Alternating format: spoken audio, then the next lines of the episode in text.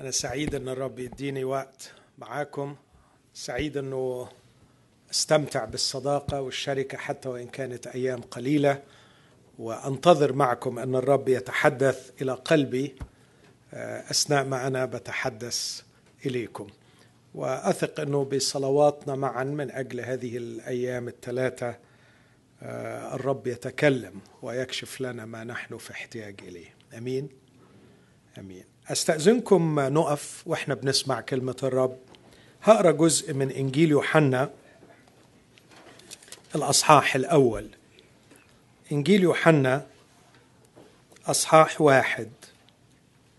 وأبدأ القراءة من عدد خمسة وثلاثين. وفي الغد أيضا كان يوحنا أي يوحنا المعمدان واقفا هو واثنان من تلاميذه. فنظر إلى يسوع ماشيا فقال هوذا حمل الله فسمعه التلميذان يتكلم فتبعا يسوع. فالتفت يسوع ونظرهما يتبعان فقال لهما ماذا تطلبان؟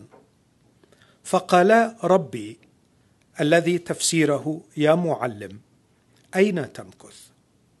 فقال لهما تعاليا وانظرا فأتيا ونظرا أين كان يمكث؟ ومكثا عنده ذلك اليوم وكان نحو الساعة العاشرة. كان أندراوس أخو سمعان بطرس واحدا من الاثنين اللذين سمعا يوحنا وتبعاه هذا وجد أولا أخاه سمعان فقال له قد وجدنا مسيا الذي تفسيره المسيح. فجاء به إلى يسوع. فنظر إليه يسوع وقال أنت سمعان بن يونا أنت تدعى صفا الذي تفسيره بطرس. في الغد أراد يسوع أن يخرج إلى الجليل فوجد فيلبس فقال له اتبعني. وكان فيلبس من بيت صيدا من مدينة أندراوس وبطرس. فيلبس وجد نثنائيل وقال له وجدنا الذي كتب عنه موسى في الناموس والأنبياء. يسوع ابن يوسف الذي من الناصرة. فقال له نثنائيل أمن الناصرة؟ يمكن أن يكون شيء صالح؟ قال له فيلبس تعال وانظر. ورأى يسوع نثنائيل مقبلا إليه فقال عنه هوذا إسرائيلي حقا لا غش فيه. قال له نثنائيل من أين تعرفني؟ أجاب يسوع وقال له قبل أن دعاك فيلبس وأنت تحت التينة رأيتك. أجاب نثنائيل وقال له يا معلم أنت ابن الله أنت ملك إسرائيل. أجاب يسوع وقال له هل أمنت لأني قلت لك إني رأيتك تحت التينة؟ سوف ترى أعظم من هذا. وقال له الحق الحق أقول لكم. من الآن ترون السماء مفتوحة وملائكة الله يصعدون وينزلون على ابن الإنسان. هذه هي كلمة الرب. دعونا نقدم الشكر للرب ونطلب منه أن يفتح قلوبنا لنقبلها. أبانا نحن نشكرك لأنك أنعمت علينا بما لا يمكن أن ينتجه قلم بشر. لكن مكتوب تكلم أناس الله القديسون مسوقين من الروح القدس. اشكرك لأجل هذه الكلمة الحية والفعالة التي لا تضعف مع الأيام والتي صمدت أمام كل معاول هدم البشر لها. أبانا نتعلم من عبيدك الذين عرفوها. وقال واحد منهم خبأت كلامك في قلبي. أعطنا يا أبانا أن نخبئ هذه الكلمة في قلوبنا. نفهمها نشبع بها نغتسل بها نحفظها فتحفظنا لكي لا نخطي إليك.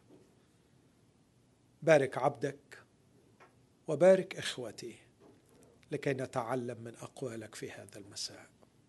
في اسم المسيح نصلي. آمين. تفضل.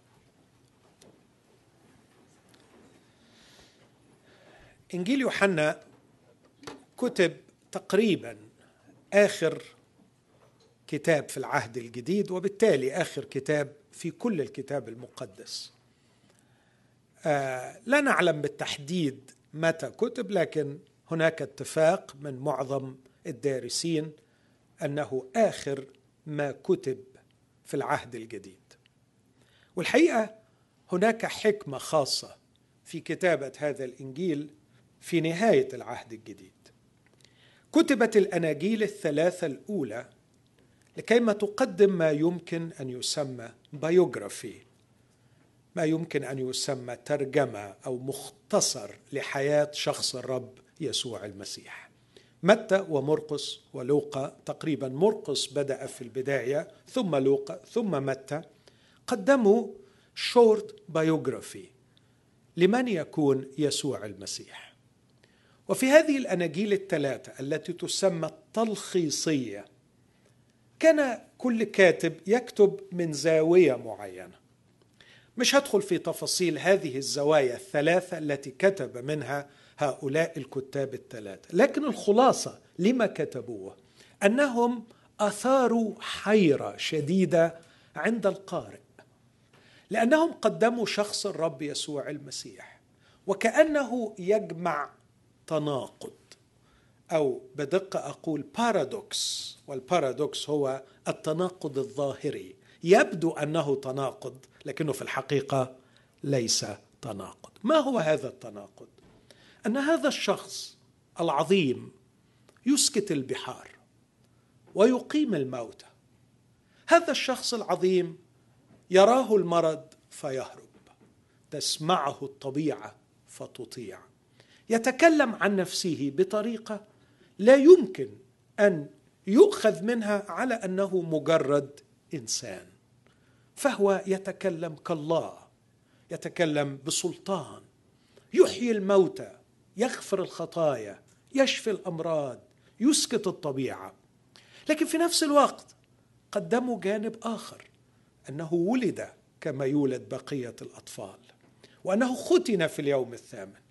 وأنه كان ينمو في القامة والحكمة والنعمة عند الله والناس. وبالتالي أثاروا عند القارئ هذا السؤال المنطقي والمفروض أن نسأله من يكون هذا الشخص؟ هل هو الله أم هو إنسان؟ ثار هذا السؤال وتعمق وكانت الأناجيل الثلاثة في الحقيقة تعمق السؤال وليست تقدم الإجابة. وبعد فترة من الحيرة كان لابد أن الروح القدس يقدم الإجابة عن هذا السؤال. وجاءت الإجابة في الإنجيل الرابع إنجيل يوحنا. فأقدر أقول إن إنجيل يوحنا كتب آخر الأناجيل بحكمة خاصة لكي يحل هذه الإشكالية أو يقدم الجواب على سؤال مهم. من يكون شخص؟ يسوع المسيح. من هو هذا الشخص؟ ده من جانب. من الجانب الثاني من الواضح أن انتشار المسيحية في سنواتها الأولى أثار أسئلة كثيرة. لماذا بين قوسين الديانة وهي ليست ديانة لكن خلونا نستعمل التعبير ده مؤقتا كانوا يتساءلون لماذا انتشرت هذه الديانة بهذا الشكل الغريب؟ هؤلاء الناس لا يرفعون سيفا. هؤلاء الناس لا يغرون العالم بأموال بل بالعكس يقدموا مسيح مات مصلوبا وهم يدعون للحب والتسامح. بالعكس يضطهدوا فيباركوا يشتموا فلا يشتموا عوضا. لماذا انتشرت هذه الديانة أو من وجهة نظر اليونانيين هذه الفلسفة. ما الذي تقدمه المسيحية مختلفة مع اليهودية ومع الفلسفات اليونانية؟ ما الذي عندها الذي جعلها تنتشر هكذا وتؤثر هكذا وتغير هكذا؟ أعتقد إنه اللي يبدأ إنجيل يوحنا وهو حاطط في ذهنه السؤالين دول هيستفيد كتير من قراءة هذا الإنجيل. السؤال الأول من يكون شخص المسيح؟ ما هي حقيقة هذا الشخص؟ والسؤال الثاني ماذا تقدم المسيحية بالاختلاف أو بالتضاد مع بقية الأديان وبقية الفلسفات؟ وعلشان كده لو حبيت أحط عنوان للحديث بتاعي أقول لماذا المسيحية؟ أنا شخص مسيحي وأشكر الله لأجل هذه النعمة لكن أسأل كثيرا لماذا أنت مسيحي؟ ما الذي تقدمه المسيحية؟ لماذا المسيحية؟ أحاول أجاوب عن هذا السؤال من خلال الأعداد التي قرأتها. لكن برضو أقول فكرة سريعة عن مقدمة إنجيل يوحنا. أنا قلت الغرض من إنجيل يوحنا. إنجيل يوحنا كتب بطريقة عجيبة وغريبة ومفيش وقت أدخل في تفاصيلها. لكن ألفت النظر للأصحاح الأول. الأصحاح الأول بداية عبقرية غريبة جدا غير متوقعة. في البدء كان الكلمة والكلمة كان عند الله وكان الكلمة الله. هذا كان في البدء عند الله. كل شيء به كان. بغيره لم يكن شيء مما كان فيه كانت الحياة والحياة كانت نور الناس والنور يضيء في الظلمة والظلمة لم تدركوا أي لم تقهروا مش لم تدركوا يعني ما فهمتوش لكن لم تستطع أن تقهر هذا النور. هذه المقدمة مقدمة قال عنها لوك فيري. لوك فيري فيلسوف فرنسي غير مسيحي وقد كان وزيرا في الحكومة الفرنسية من حوالي عشر سنوات وهو مفكر عظيم وفيلسوف كبير وكتب كتابا شهيرا جدا اسمه مختصر تاريخ الفكر. كتاب يحترمه كل أكاديمي دارس في هذا العالم. هذا الرجل الفيلسوف قال إن مقدمة إنجيل يوحنا في هذه الأعداد غيرت الفكر البشري. هي نقطة تحول في تاريخ الفكر البشري. ليه نقطة تحول في تاريخ الفكر البشري؟ لسبب في غاية الأهمية أرجو أنكم تحتملوني دقائق وأنا بوضحه. عاش فلاسفه اليونان العظماء والمفكرين يتأملوا حال هذا الكون. انبهروا به انبهروا بهذا الكون. وكان أكثر شيء بيلفت نظرهم أن هذا الكون is universe. في diversity كتيرة قوي. في اختلاف في أشياء كثيرة جدا. لكنه في النهاية يصنع كونا. واحدا. Universe diversity in unity هو ده الكون وده سر العجب بتاعه. ذرات تتجمع وأشياء متنافرة مختلفة. لكن في النهاية نحن لا نرى أكواما من الخراب والعشوائية. لكن نرى نظام وإبداع وحياة ونجوم تدور في أفلاك بسرعات وبنظام. وذرات تدور في مدارات. ونباتات لها مواعيد تنبت فيها وتزهر فيها وتموت فيها. هناك نظام واتحاد. وهذا أثار أعمق وأول سؤال. ما الذي يجعل هذا الكون كونا؟ إيه اللي مخلي الحاجات المختلفة والكتيرة قوي دي؟ عاملة كون متحد منتج قابل للحياة. وصل بيهم التفكير إلى حتمية وجود شيء مش عارفين طبيعته. قالوا هو لابد أن يكون عاقل ولا بد أن يكون أخلاقي. حل في هذا الكون فجعل مفردات الكثيرة المتنافره تصنع كونا واحدا منتظما خلاقا منتجا مبدعا. واحتاروا في اسم هذا النظام العاقل الأخلاقي. اللي حل في المادة دي فخلاها تبقى كون. واتفقوا في الآخر قبل مجيء المسيح باكثر من 200 سنة على إنه اسمه اللوجوس لوجوس وبعد 200 سنة جاء الرسول يوحنا لكي ما يقول لفلاسفة اليونان ومفكري العالم أحسنتم صنعا. عندما بحثتم عن سر الحياة في هذا الكون أحسنتم صنعا عندما أبدع عقلكم هذا السؤال وحاول أن يجيب. لماذا الكون منتظم وقائم ومستمر وليس مجرد دمار وعشوائية. لماذا يوجد شيء بدلا من اللا شيء؟ ولماذا هذا الشيء منتظم بهذا الشكل؟ وأحسنتم صنعا عندما أسميتوه اللوجوس وأنا بقى هكلمكم عن اللوجوس ومن يعرف؟ بأي يعني معرفة بسيطة في المسيحية. يعرف أن كلمة الكلمة في الترجمة العربية هي ترجمة كلمة اللوجوس في البدء كان اللوجوس واللوجوس كان عند الله وكان اللوجوس الله. هذا كان في البدء عند الله. كل شيء باللوجوس كان. وبغير اللوجوس لم يكن شيء مما كان. في اللوجوس كانت الحياة والحياة كانت نور الناس. إذا أخرجتم اللوجوس من هذا الكون لن يعود الكون كونا. لن يبقى إلا الدمار.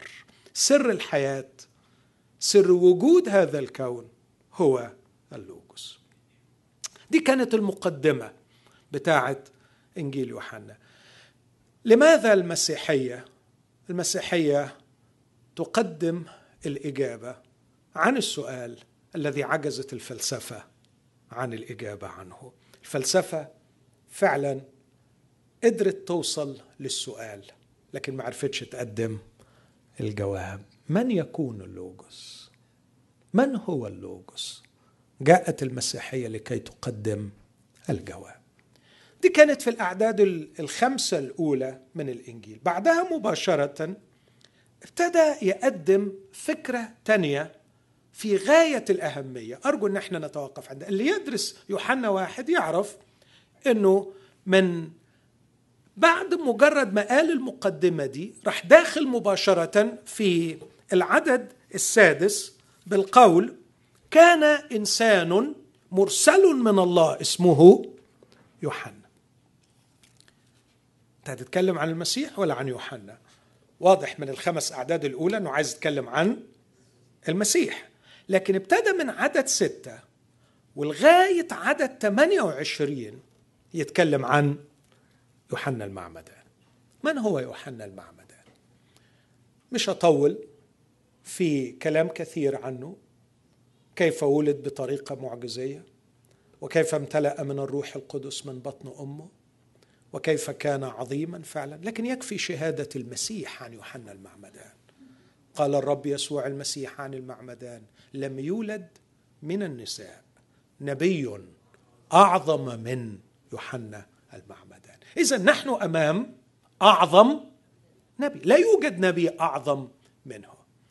إخوتي الاحباء هنا نقطة في غاية الأهمية. هل البشر يحتاجوا إلى الأنبياء؟ الإجابة نعم. لكن أعظم نبي من الأنبياء لم يقدم علاجا. لم يقدم علاجا. ونحن هنا أمام قصة موثقة عن يوحنا المعمدان. عندما أرسل إليه اليهود ليسألوه مين أنت؟ أنت الحل؟ أنت الإجابة؟ أنت اللي هتخلصنا من المشكلة؟ فأقر واعترف وأجاب لست أنا. لم يكن هو النور بل ليشهد للنور. كان النور الحقيقي الذي ينير كل إنسان اتيا إلى العالم. أما يوحنا المعمدان فقد جاء لكي يعد الطريق. وهذا هو آخر الأنبياء وهذا هو عمل كل الأنبياء الحقيقيين. يعد الطريق للمسيح.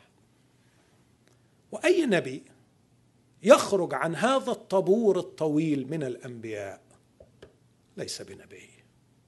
فعمل الأنبياء الرئيس هو إعداد الطريق. للحل للإجابة للمخلص. الأنبياء يشخصون المرض. الفلسفة تطرح السؤال والأنبياء يشخصون المرض. لكن المسيح يقدم الجواب ويقدم العلاج والشفاء. المسيح كشخص مات على الصليب وقام. يقدم الجواب للسؤال الذي طرحته الفلسفة. ويقدم العلاج للمرض الذي شخصه الأنبياء. فكل الأنبياء جاءوا لكي يقولوا للبشر هناك مرض يكشفوا للبشر حقيقة وضعهم يكشفوا حقيقة قلوبهم. كل اللي يقدروا يعملوه يقولوا لهم هو ذا الفأس. موضوعة على أصل الشجر. كل شجرة لا تصنع ثمرا جيدا تقطع وتلقى في النار. وهل امنا قبلنا إن إحنا مش قادرين نعمل ثمر جيد؟ قدم لنا الحل. لا يملك الأنبياء حلولا لكنهم يشخصون المرض. جاء يسوع. وعندما رأى يوحنا المعمدان يسوع مقبلا قال هو ذا حمل الله الذي يرفع خطيه العالم. إن مأساة العالم إن مأساة الكون تكمن في تلك الكلمة الصغيرة الصغيرة في نطقها في عدد حروفها لكنها كبيرة جدا. في دمارها وتأثيرها. الخطية. الخطية. الخطية التي تعني disintegration. الخطية التي تعني التفكك والتحلل. الخطية التي تعني الاستقلال عن الله. اللوجوس هو الذي يجمع والخطية هي التي تفرق. الخطية هي التي تقطع اتصال الإنسان عن الله. واللوجوس هو الذي يعيد الإنسان إلى الله. علشان كده لا الفلسفة ولا الديانة ولا حتى كلام الأنبياء يقدم العلاج. الفلسفة عظيمة إنها تساعد الناس على أن يطرحوا السؤال. وكلام الأنبياء عظيم لأنه يساعد الناس على إدراك المرض. لكن لا الفلسفة ولا كلام الأنبياء يقدم الجواب والشفاء لكن هو ذا حمل الله الذي يرفع خطية العالم شخص يسوع المسيح. كانت هذه هي مقدمة إنجيل يوحنا. وبعديها وصل وقال الخبر العظيم اللي فعلا نعتبره هو الإنجيل. ما هو الخبر العظيم؟ اسمع الخبر يتلخص في عبارتين العبارة الأولى في عدد 14 العبارة الثانية جت في حديثه في عدد 29 لما نظر يسوع مقبلا وقال هو ذا حمل الله. عدد 14 بيقول والكلمة. اتفقنا إن الكلمة هو اللوجوس. اللوجوس. اللوجوس الذي يحفظ هذا الكون ويجعله كونا في خبر رائع. اللوجوس اللي ما كانش متشاف hidden في الكون. هو حامل الكون وحافظ الكون ومكون الكون وجاعل الكون كونا. هذا اللوجوس صار جسدا وحل بيننا. الخبر الأعظم إن اللوجوس بمجيئه في الجسد يعلن استعداده لا ان يحل في الأرض لكن أن يحل في دائرة أصغر من الكون الكبير للأرض الصغيرة إلى دائرة أصغر هي قلب وكيان الإنسان. فاللوجوس مستعد أن يحل في داخل قلب الإنسان. ولك أن تتخيل إذا خرج اللوجوس من الكون لم يعد الكون كونا. إذا دخل اللوجوس إلى الكون كل شيء انتظم. اللوجوس اللي بينظم الكون الكبير. تخيل للحظة عندما يحل هذا اللوجوس في داخل قلب إنسان يعمل فيه إيه؟ يعمل فيه عشان كده بكرر وبقول دايما الكون بدون اللوجوس ليس كونا والإنسان بدون اللوجوس ليس إنسان واللوجوس هو المسيح. بدون المسيح لا الكون كون ولا الإنسان إنسان. لكي أعود إنسان على صورة خالقي أمثله وأحمل حضوره وأتمم رسالتي في هذه الحياة أحتاج إلى حلول اللوجوس في داخلي. هل ممكن أن يحدث هذا؟ الخبر الرائع الكلمة صار جسدا وحل بيننا. بداية الإنجيل الخبر المفرح اللوجوس على استعداد للحلول بيننا. مش بس كده لكنه كمان على استعداد للحلول فينا. عمانوئيل الله معنا. بالصليب والقيامة ومجيء الروح القدس بقي الله فينا. هذا هو خبر الإنجيل. الجزء الثاني من الخبر أنه كيف سيعالج مشكلة الإنسان بكونه حمل الله الذي يرفع خطية العالم. لكن أنتقل بسرعة إلى بقية الأصحاح الأول. بعدما قدم في المقدمة نقطة التحول في الفكر البشري فين الحل؟ فين الإجابة؟ فين الشفاء؟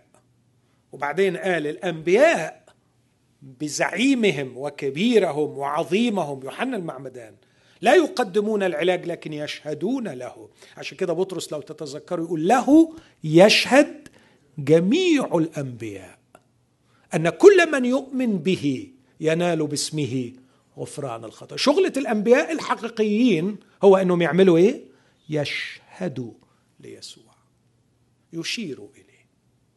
كل الأنبياء قبله قالوا عنه سيأتي. وكل الخدام الحقيقيين بعده ليس لهم إلا رسالة واحدة إنه قد أتى. الأنبياء يقولون سيأتي والخدام يقولون قد قد جاء المسيح جاء الحمل. فأثبت أن الأنبياء لا يقدمون العلاج. ثم ظهر يسوع في المشهد. وعندما ظهر يسوع في المشهد ابتدى يوحنا يقدم دوره. وينسحب من الأضواء ويفسح المجال ليسوع. فقال هو ذا حمل الله في عدد 35 كانت النتيجة غريبة جدا. فتركه وده ده اللي بدأنا به القراءة. فتركه التلميذان وتبعا يسوع. ما كانش عنده غير تلميذين. سابوه وتبعا يسوع. ويوحنا يرى أن تلاميذه يتركونه ويتبعون يسوع فيقول فرحي قد كمل.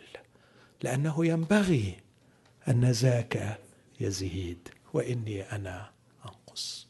الناس الأغبياء الأشرار الذين لا يفهمون الرسالة الحقيقية ذهبوا للمعمدان وكأنهم يريدوا أن يحذرونه من الخطر. بيقولوا إلحق. هو ذا الذي كان معك في عبر الأردن والذي شهدت له يعمد والكل يذهب إليه. الحق روحك. أغبياء. فقال لهم من له العروس فهو العريس. أما صديق العريس فيرى ويفرح. فرحي هذا قد كمل لأنه ينبغي أن ذاك يزيد وإني أنا أنقص. يا أخوانا ده هو ده غاية المنى. أن أرى تلاميذي يتركونني ويتبعون. يسوع لأني لهذا قد جئت. جئت لكي أشهد لهم. أني لست أنا النور. لست أنا العلاج. جئت لأشهد لهذا الشخص. تركه التلميذان وتبعا يسوع. ومن هنا بدأ يوحنا يسجل قصة أقدر أقول ثلاث حالات من التلاميذ أقف عندها وقفة صغيرة مختصرة وأختم حديثي. الحالة الأولى حالة أندراوس ويعقوب. في عدد 35 فالتفت يسوع ونظرهما يتبعان فقال لهما ماذا تطلبان؟ فقالا ربي الذي تفسيره يا معلم أين تمكث؟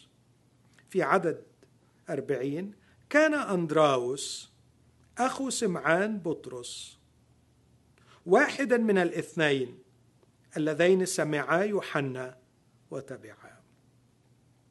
عفوا أنا قلت يعقوب. غالبا كان أندراوس ومعاه يوحنا. وبعدين أندراوس طلع استدعى بطرس ويوحنا طلع استدعى يعقوب أخاه. دي كانت أول حالة رصدها يوحنا الرسول وهو يكتب.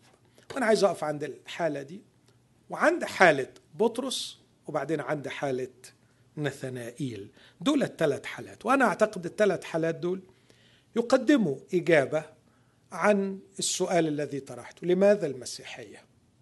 لماذا انتشرت؟ لماذا أثرت؟ لماذا قبلت؟ لماذا غيرت؟ لماذا المسيحية نجحت؟ بينما الفلسفة لم تستطع. لماذا المسيحية نجحت؟ بينما الأنبياء عجزوا عن تقديم الشفاء والعلاج.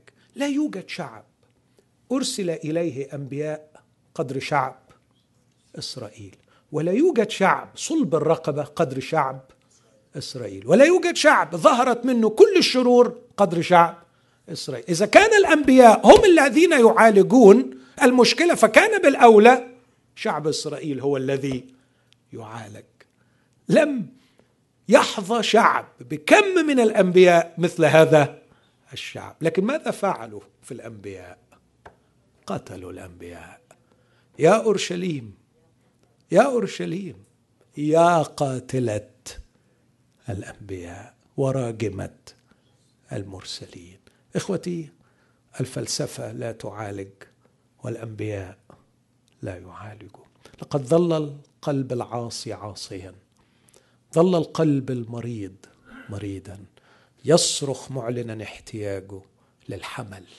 حمل الله الذي يشفي الذي يرفع خطيه العالم. الحمل المصلوب والمذبوح والذي علق على الصليب والذي له يشهد جميع الأنبياء أن كل من يؤمن به ينال باسمه غفران الخطايا. ماذا قدم المسيح؟ في الحالة الأولى أقدر أقول قدم علاقة شخصية وإرسالية. لاحظوا الأمر ده. تلميذين سمعوا المعمدان بيقول هو ذا حمل الله الذي ما قالش الذي يرفع خطية العالم في هذا الجزء ألا في اللي قبليها؟ فأول ما سمعوه بيقول هو ذا حمل الله تركاه وتبع يسوع. انجذاب شديد لشخص يسوع. وإلى اليوم إلى اليوم لا يوجد شخص مسيحي حقيقي إلا وهو منجذب لشخص يسوع. أتمنى النقطة دي تكون يعني آه، محورية تكون نقطة يعني مفصلية الليلة دي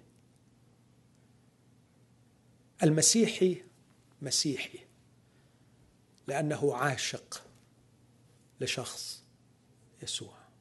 منجذب لشخص يسوع. إخوتي الأحباء المسيحية بها أعمق التعاليم وأصعبها وأصعبها. وأوعى حد يعني يهيئ لك أو يصور لك أن تعاليم المسيحية سهلة.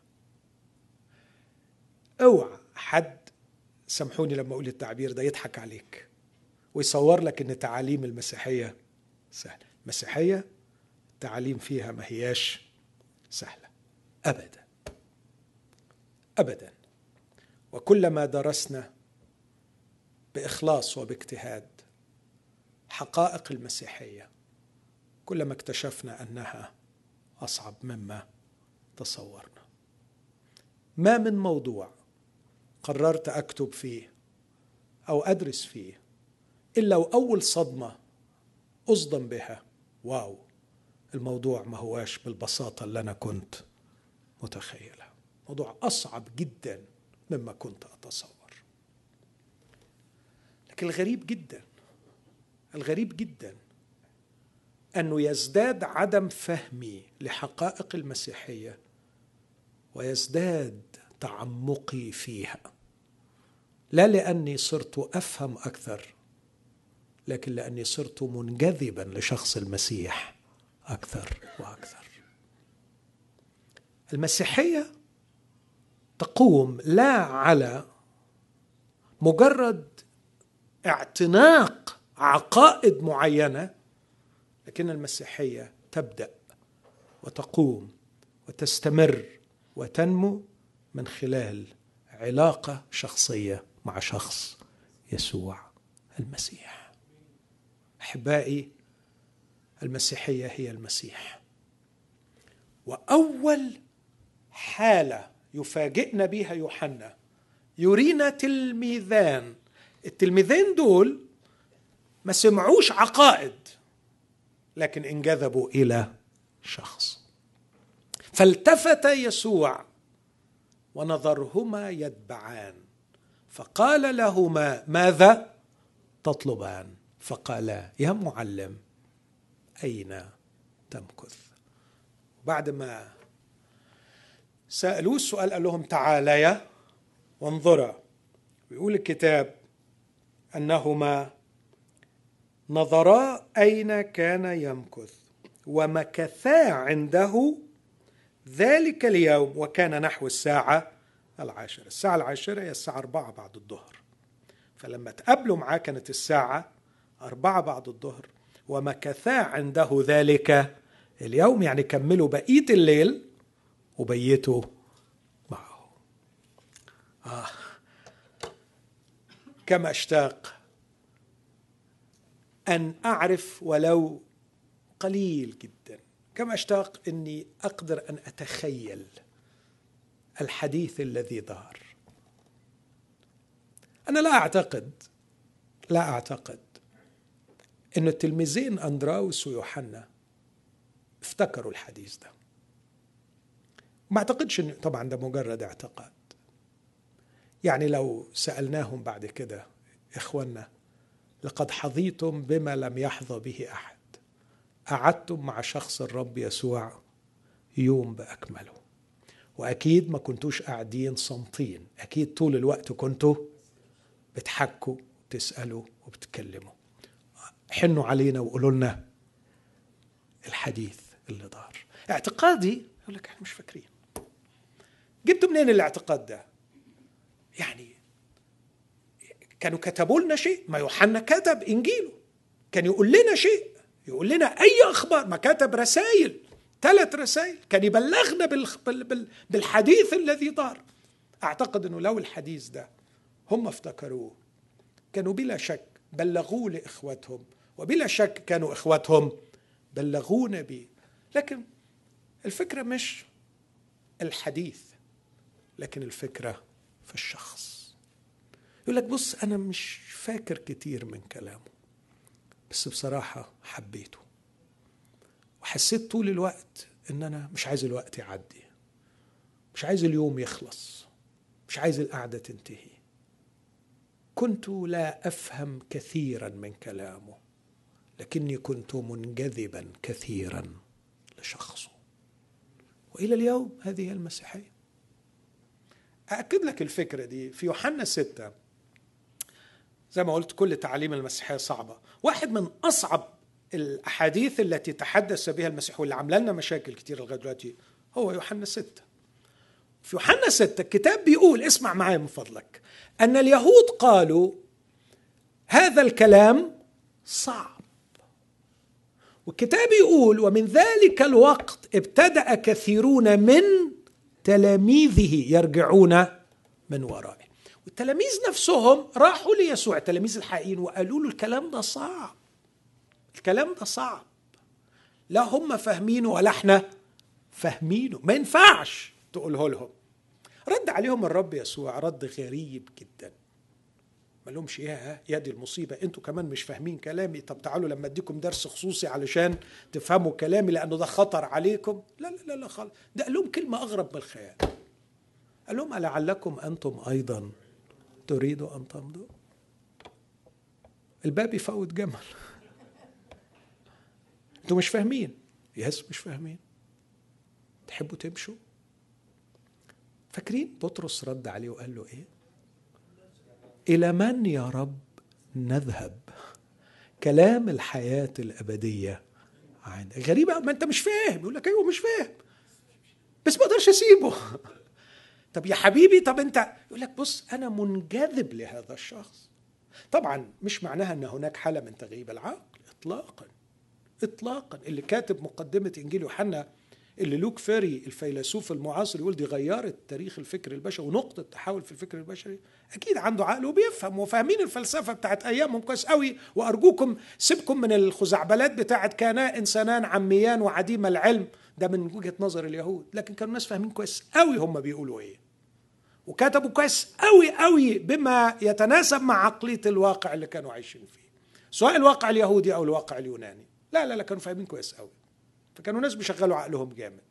بس كان في شيء أقوى من الفهم العقلي كان انجذاب القلب للشخص. بنحب المسيح. منجذبين للمسيح. إخوتي الأحباء أنا خايف عليكم زي ما بخاف على كل المؤمنين المسيحيين في أي مكان. اوعى تعتبر نفسك مسيحي لأنك حافظ عقائد صحيحة أو لأنك بتعلم بعقائد صحيحة. عايز أقول لك في كتير هيبقوا في جهنم مؤمنين بتعاليم صحيحة ووعظوا بتعاليم صحيحة. أوعى تختزل المسيحية وتهينها وتهينها وتحقرها. وتجعلها مجموعة من العقائد السليمة الكتابية الصحيحة وانت بتؤمن بيها. لا. المسيحية انجذاب والتصاق بشخص يسوع المسيح. وإن كنت غير منجذب ليسوع وغير عاشق ليسوع وغير محب ليسوع وإن كنت لا تشعر بهذه العلاقة الشخصية معه اسمح لي أقول لك بكل اتضاع أخي أنت غير مسيحي أنت غير مسيحي أنت عارف المسيحية. مقتنع بتعاليم مسيحية. وهذا حسن. أنت بتحضر كنيسة مسيحية. أنت في البطاقة مسيحي لو كنت يعني في بلادنا العربية. أنت معروف في المجتمع بأنك مسيحي لكنك في الواقع لست مسيحي. أنت مسيحي بقدر تعلقك وانجذابك لشخص يسوع المسيح.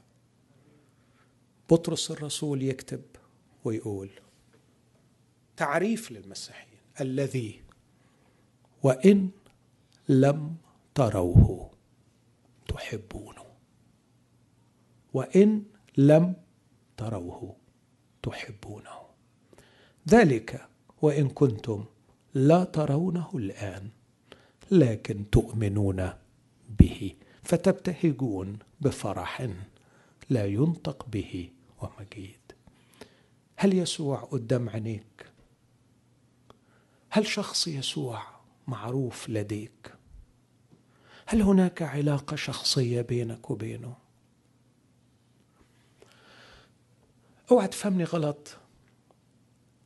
وتفهم إن أنا أقصد أقول يعني كل الأمور بينك وبينه مرتاحة. لا. ما أقصدش كده. ممكن تكون صعبان عليك منه. بس ده بيحصل في أي علاقة مش كده؟ ممكن تكون مش فاهمه. بصراحة ليك ألف حق. هو مرات كتيرة ما بيتفهمش. في حد فيكم فاهمه خالص؟ اعملوا معروف يقعد معايا بعد الاجتماع يقول لي عرف يفهمه إزاي. أنا بحتاس كتير في فهمه ما بعرفش أفهمه في مرات كتير. ما أقصدش ابدا إنك يعني طول الوقت بترضيه. نو ما أقصدش ابدا إنك طول الوقت سامع صوته بيكلمك اطلاقا. لكن اللي أقصده لو جربته هتفهمه. إنك مستحيل تقدر تستغنى عنه. هناك علاقة عميقة حميمة داخلية بينك وبينه. ما هياش حاجة بالعقل مع عقائد. ما هياش حاجة بالعواطف مع ممارسات. لكن شيء شخصي جدا. علاقة شخصية بينك وبينه. هو فيك وانت فيه. وتحس كده إنه علشان تستغنى عنه معناها حد بياخد روحك من جسدك. معناها حد بيقطعك اتنين. لا انفصال ولا استقلال عن هذا الشخص مهما حدث. المسيحية تقدم علاقة شخصية مع المسيح. لكن كمان بتقدم رسالة. وده اللي حصل. بعد ما قعدوا معاه. التلميذين دول أنا متخيل حالتهم النفسية قبل ما يقعدوا معاه إن هم كانوا تعبانين مع يوحنا. ناس محترمين بيدوروا على الحقيقة سمعوا المعمدان تبعوه بس يقول له فين الحل؟ يقول لهم توبوا. طب ادينا توبنا وبعدين؟ فين الحل؟ مش عارف. هيجي الحل. هيجي الحل. وعلى فكرة هو نفسه المعمدان في يوم من الأيام بعت له رسالة وقال له أنت هو الآتي أم ننتظر آخر؟ أنا بشرت عنك كتير وقلت أنت الآتي أنت اللي جاي أنت اللي هتحل.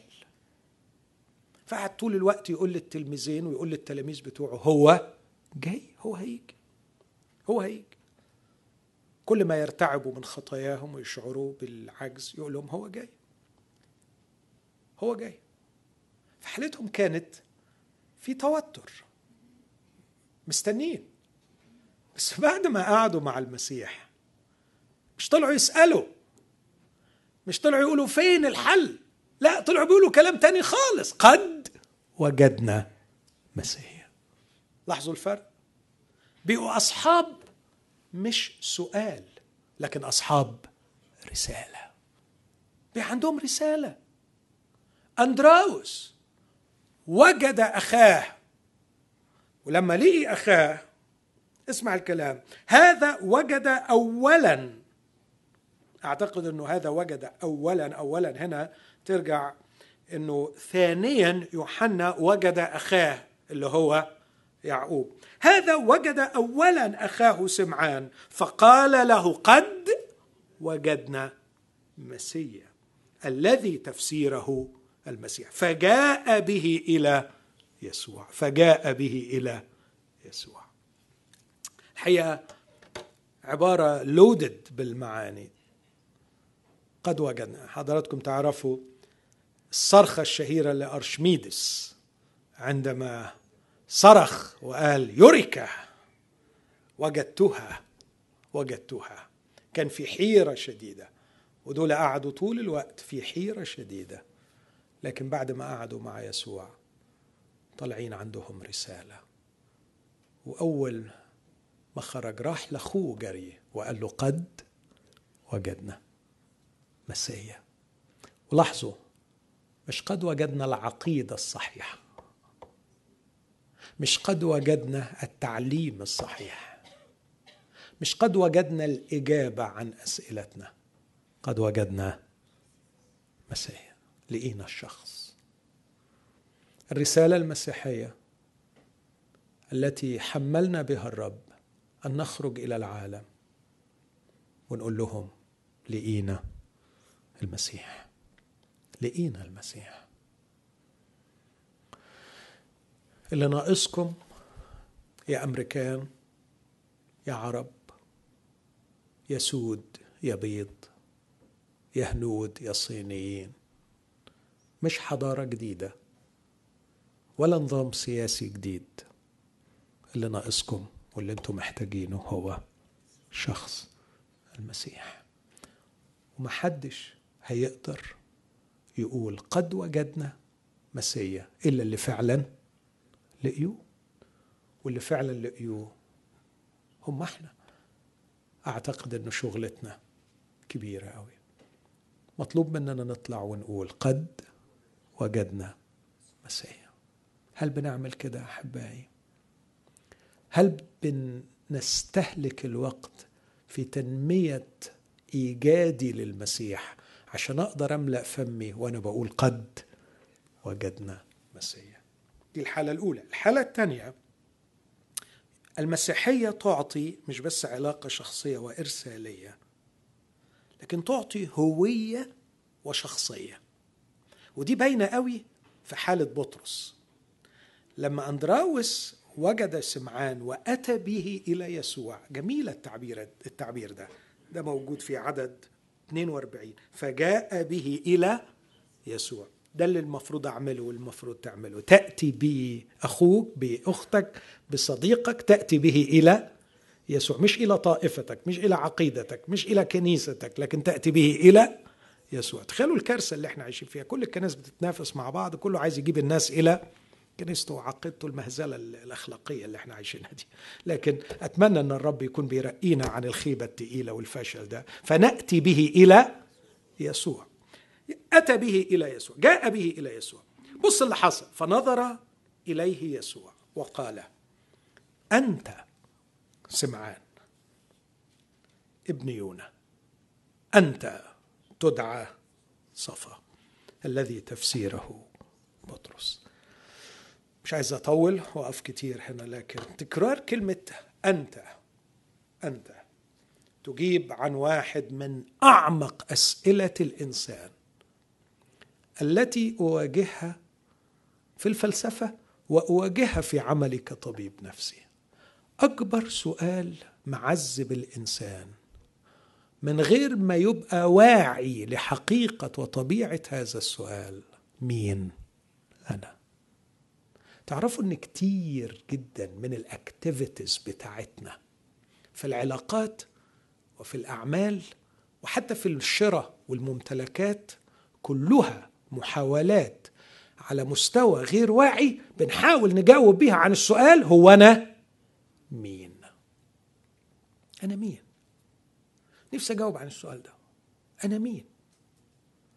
وأشوف المجتمع اللي أنا فيه بيقدر مين؟ وهحاول أبقى زيه علشان أبقى أنا هذا لأن لسه أنا مش عارف أنا مين.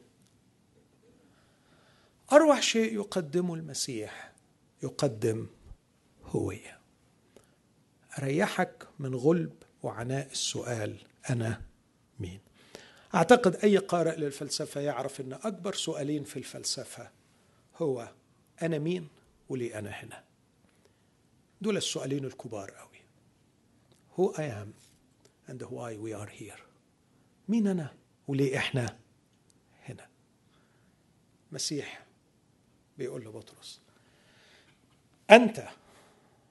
سمعان ابن يونا صوت عايز إيه؟ عايز إيه؟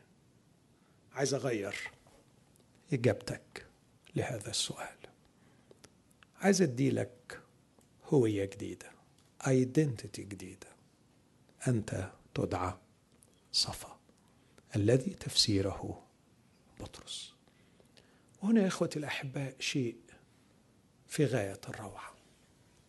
ماذا يقصد الرب بهذه الكلمة؟ الكلمة سيفوس. ترجمتها هذه كلمة أرامية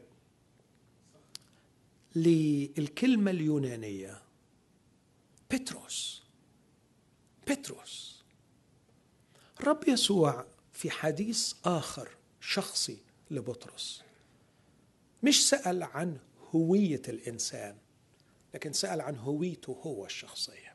من يقول للناس إني أنا؟ أنا مين بقى؟ مش أنت مين لكن أنا مين؟ فقالوا له أنت وأنت وأنت قال لهم طب وأنتوا بتقولوا إيه؟ قال له بتروس بتروس. قال له أنت هو المسيح ابن الله الحي. قال له طوبى لك. يا سمعان ابن يونا لأن لحما ودما لم يعلن لك لكن أبي الذي في السماوات وأنا أقول لك بقى الإعلان اللي يخليك مش سمعان لكن اللي هيخليك بتروس على هذه الصخرة. وكلمة الصخرة بترا بترا أنت بتروس. وعلى هذه البترا أبني كنيستي. بولس الرسول في كورنثوس الأولى أصحاح عشرة كان واضحا جدا قال والصخرة هي المسيح. وأكد أيضا وقال في أفسس في عفوا في كورنثوس أيضا الأصحاح الثالث لا يستطيع أحد أن يضع أساسا آخر غير الذي وضع الذي هو المسيح. إيه الفكرة هنا؟ الفكرة إنه بتروس حجر مقطوع من البترا اللي هي الصخرة. ليبنى عليها. وبطرس استعمل نفس التعبير في الرسالة الأولى والأصحاح الثاني. يقول عن المسيح هو الحجر الكريم الذي رفضه البناؤون لكنه قد صار رأس الزاوية. كونوا أنتم أيضا مبنيين كأحجار. نفس الكلمة بتروس. كل واحد فيكم حجر. كما أخذت أنا من المسيح وصرت حجرا أبنى على الصخرة التي هي المسيح. هذه هي الهوية المقدمة لكل من يقبل المسيح. يصبح من نفس النوع. يصبح مأخوذ من هذا الشخص. ومنه أنتم بالمسيح يسوع. مش بس تبقى مأخوذ منه لكن تبنى عليه. هو البترا وأنت بتروس. مين أنا دلوقتي؟ أنا إنسان في المسيح. ده اللي بولس عرف بيه نفسه في كرونسوس الثانية 12 أعرف إنسانا في المسيح. الأمر الثالث والأخير أو الحالة الثالثة. المسيح يقدم أجوبة أو إجابات وإعلانات. هذا ما تقدمه المسيحية. الحالة الثالثة مع شخصية من اللي بتسمى بلغة العصر سكبتك شخصية متشككة شخصية عقلها شغال كتير نشكر رب لأجل الأشخاص دول. كان في لبس من هذا النوع ما بيقدرش يقبل أي كلام. فراح له فيلبس ولما تلاحظوا القصة وتقروها. تلاقوا أن يوحنا سجل, سجل قصة فيلبس كجملة عارضة علشان يدخل بينا على موضوع نثنائيل بسرعة. فدخل على نثنائيل راح بيقول له قد وجدنا مسيا. تعالى فيلبس وجد نثنائيل عدد 45 وقال له وجدنا الذي كتب عنه موسى في الناموس والأنبياء. أعتقد أنه العبارة دي بتؤكد أنه فيلبس ونثنائيل كانوا من مجموعة بايبل ستادي بيقعدوا مع بعض وعمالين يدرسوا اللي كتبوا موسى في الناموس واللي كتبوه الأنبياء وكانوا بيعرفوا من خلال هذه الدراسة أن هناك شخص تنبأت عنه هذه الكتب لكنهم لم يجدوا هذا الشخص. فما زال السؤال مطروحا من هو الذي كتب عنه موسى والأنبياء؟ ده كان خلاصة الدراسة اللي كانوا بيعملوها. فكان عندهم أسئلة كتير تجمعت في إنه في شخص هيجي بس مش لاقيين الشخص ده. بس في اليوم ده طلع فيلبس يجري نسنائيل يجري على فيلبس ويقول له لقينا. فاكر السنين بتاعت الدراسة يا نثنائيل فاكر تعبنا وسهر الليالي وإحنا بنسأل مين مين مين مين؟ خلاص وجدنا. وجدنا من كتب عنه موسى والأنبياء. وراح مكمل وقال له يسوع ابن يوسف الذي من الناصرة وهنا جاء الاعتراض. قال له أمن الناصرة يمكن أن يكون شيء صالح؟ ولا زال إلى اليوم كثيرون يرون أن المسيحية غير صالحة لأنهم يجهلون حقيقة شخص يسوع المسيح. فيلبس عارف صاحبه وعارف عقله النقدي فيلبس عارف إن نثنائيل عنده critical mind ومتعب. فقال له بص ما تغلبنيش كتير وأنا مش هغلب روحي معاك كتير. تعالى وانظر. فخدوا جبي على يسوع. أول ما دخل على يسوع رائع حبيبي وسيدي ما أجمله. أول ما شافه جاي قال هو ذا إسرائيلي حقا لا غش فيه. عبارة إيه الجمال ده؟ يا نثنائيل لك أن تفخر. لقد حصلت على أرقى شهادة من أطهر فم. من الفم الذي لا يغش قط. يسوع الذي لا يعرف المجاملات. يسوع الأمين الشاهد الأمين. بيشهد عنك أروع شهادة. بيقول هو ذا اسرائيلي حقا لا غش فيه. You are so sincere. You are genuine. انت عندك authenticity. انت شخص أصيل. أنا يتهيأ لي كان المفروض نثنائيل يهلل. المفروض يسقف. المفروض يفرح يفتخر.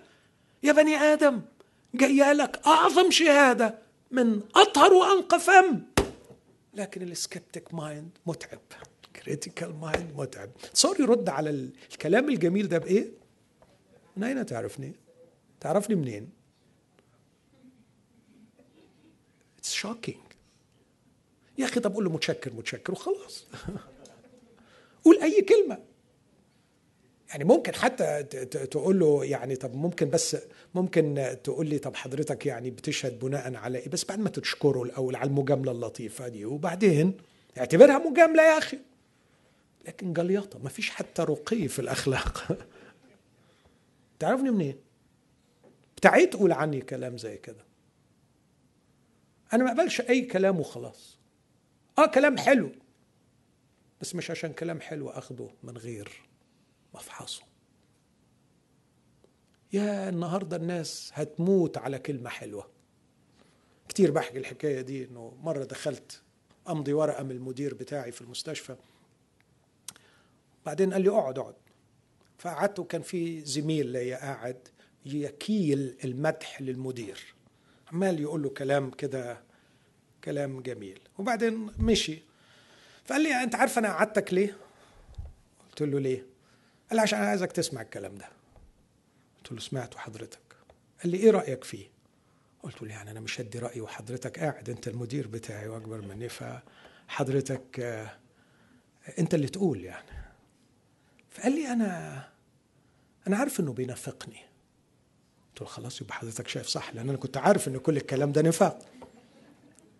قال لي بس أنا قعدتك علشان فعلا أنا محتاج مساعدتك. الغريب جدا إن أنا عارف إنه بينافقني بس بحب أسمعه. مدير مستشفى كبير للأمراض النفسية واسم كبير وعارف إن الموظف المد... الطبيب ده بينافقه بس حابب يسمعه. وياما بشوف ناس هتموت على كلمة حلوة وهي عارفة إنها كذب بس أحسن من بلاش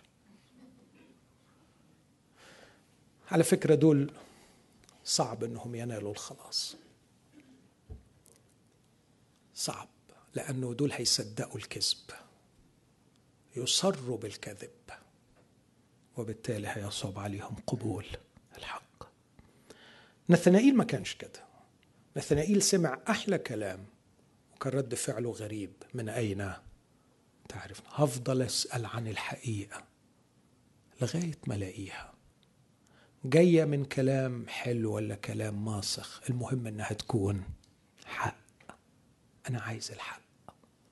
أنا عايز الصح. أنا كفاية مش هعيش مضحوك عليا تاني. أنا بدور على الحقيقة. تعرفني منين علشان تقول عليا كلام زي كده؟ وهنا أرى عظمة كلمة الله.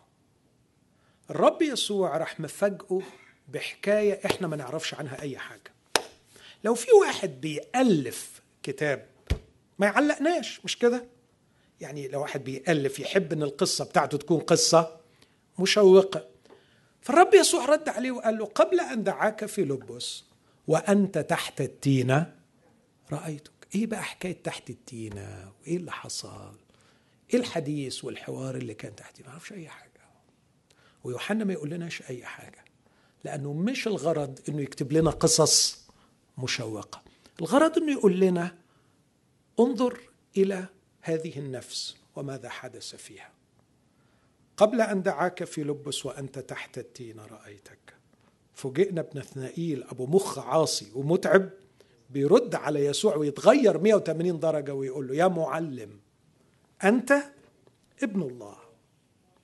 أنت ملك إسرائيل. هنا تحول يسوع إلى skeptic person الرب يسوع هو اللي بقي بيقول له إيه ده؟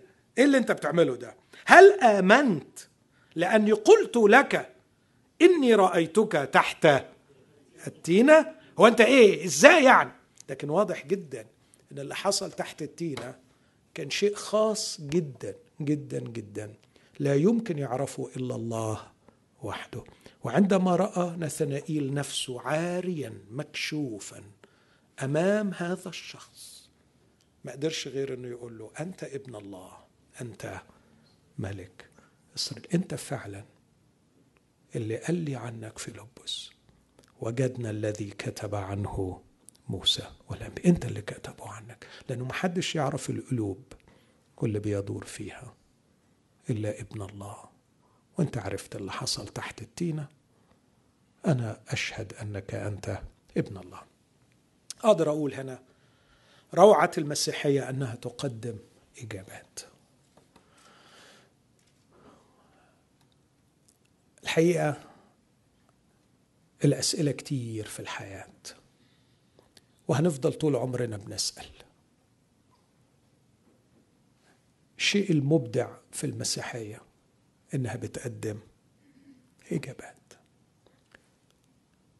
لا أقول أنها تقدم إجابات كاملة لكل شيء لكن بسبب محدوديتنا وبسبب عجزنا كثيرا ما نعجز عن أن نفهم ونعرف لكن هناك أجوبة. ربما هناك تفاصيل لا نفهمها. لكن على الأقل هناك أجوبة عن الأشياء الأساسية. اسمعوني يا أخوتي. وأنا بختم خلاص. تشسترتون جي كي تشسترتون أعظم مفكري الإنجليز في القرن العشرين. أديب وصحفي وكاتب روائي وفيلسوف ومفكر. آه، اللي ما يعرفوش منكم كفاية يعرف أنه هو اللي ربح سي إس لويس للمسيح. لو ما تعرفش سي إس لويس للمسيح أنت عندك مشكلة. يعني لو ما تعرفش سي إس لويس ده مشكلة تاني. لكن على الأقل تبقى عارف أن اللي ربح سي إس لويس هو تشسترتون وتشسترتون كان ملحد وسي إس لويس كان ملحد. تشسترتون آمن بالمسيح وبعدين ربح المفكر العظيم سي إس لويس. تشسترتون قال اسمعني. الحزن عند المسيحي بريفرال طرفي. والفرح مركزي. في المسيحية في أفراح لكن توجد أيضا أحزان. واوعى حد يخدعك ويقول لك انه كلها فرح في فرح. لا. في ألم في وجع في غموض في عدم فهم في حاجات كتيرة قوي مش فاهمينها ولا عارفينها. في المسيحية يوجد حزن بس الحزن في المسيحية طرفي.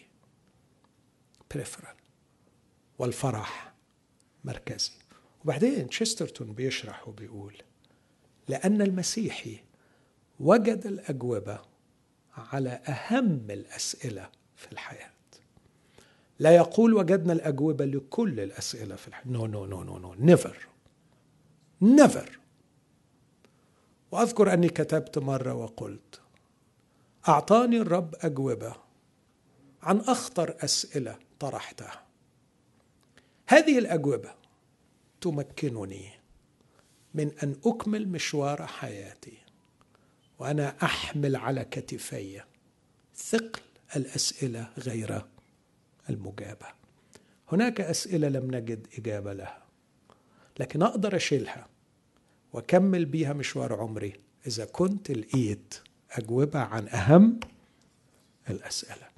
المسيحية لا تعد بأنها تجيب كل الأسئلة لكن تعد بأنها تقدم أهم أجوبة عن أخطر أسئلة.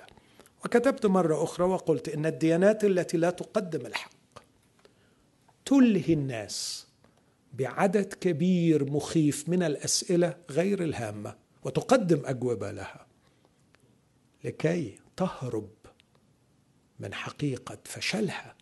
في إجابة أخطر الأسئلة. وعشان كده يلهوا الناس بمليون سؤال ويقدموا لهم أجوبة. بس الأسئلة الخطيرة والجوهرية في الحياة ما يقربوش منها.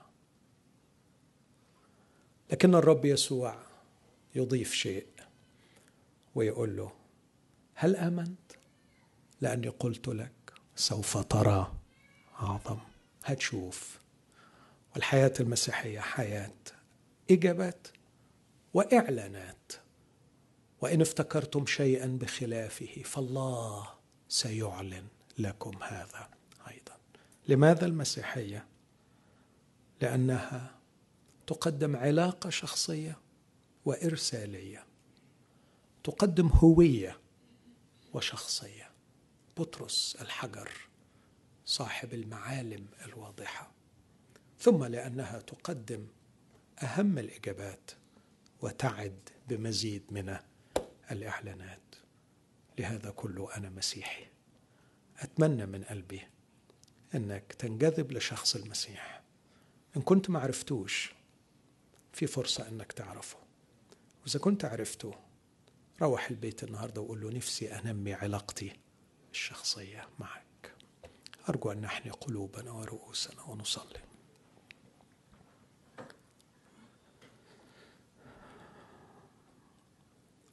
ربي الحبيب يسوع جئت وشرفت أرضنا واليوم أنت بيننا. جئت وشرفت هذا الاجتماع بحسب وعدك. وأنت لست عن كل واحد منا ببعيد. تقرع كل قلب وتقول إن سمع أحد صوتي وفتح لي أدخل إليه أتعشى معه. وهو معي.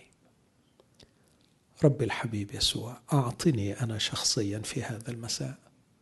أن أفتح قلبي لك من جديد. وأن أدعوك للدخول يا رب. لأني مشتاق إلى علاقة شخصية أعمق معك. أصلي من أجل نفسي ومن أجل كل اخواتي الآن. أن تخلق فينا هذا العطش لمعرفتك. اسمع يا أبانا واستجب لنا في اسم المسيح. آمين.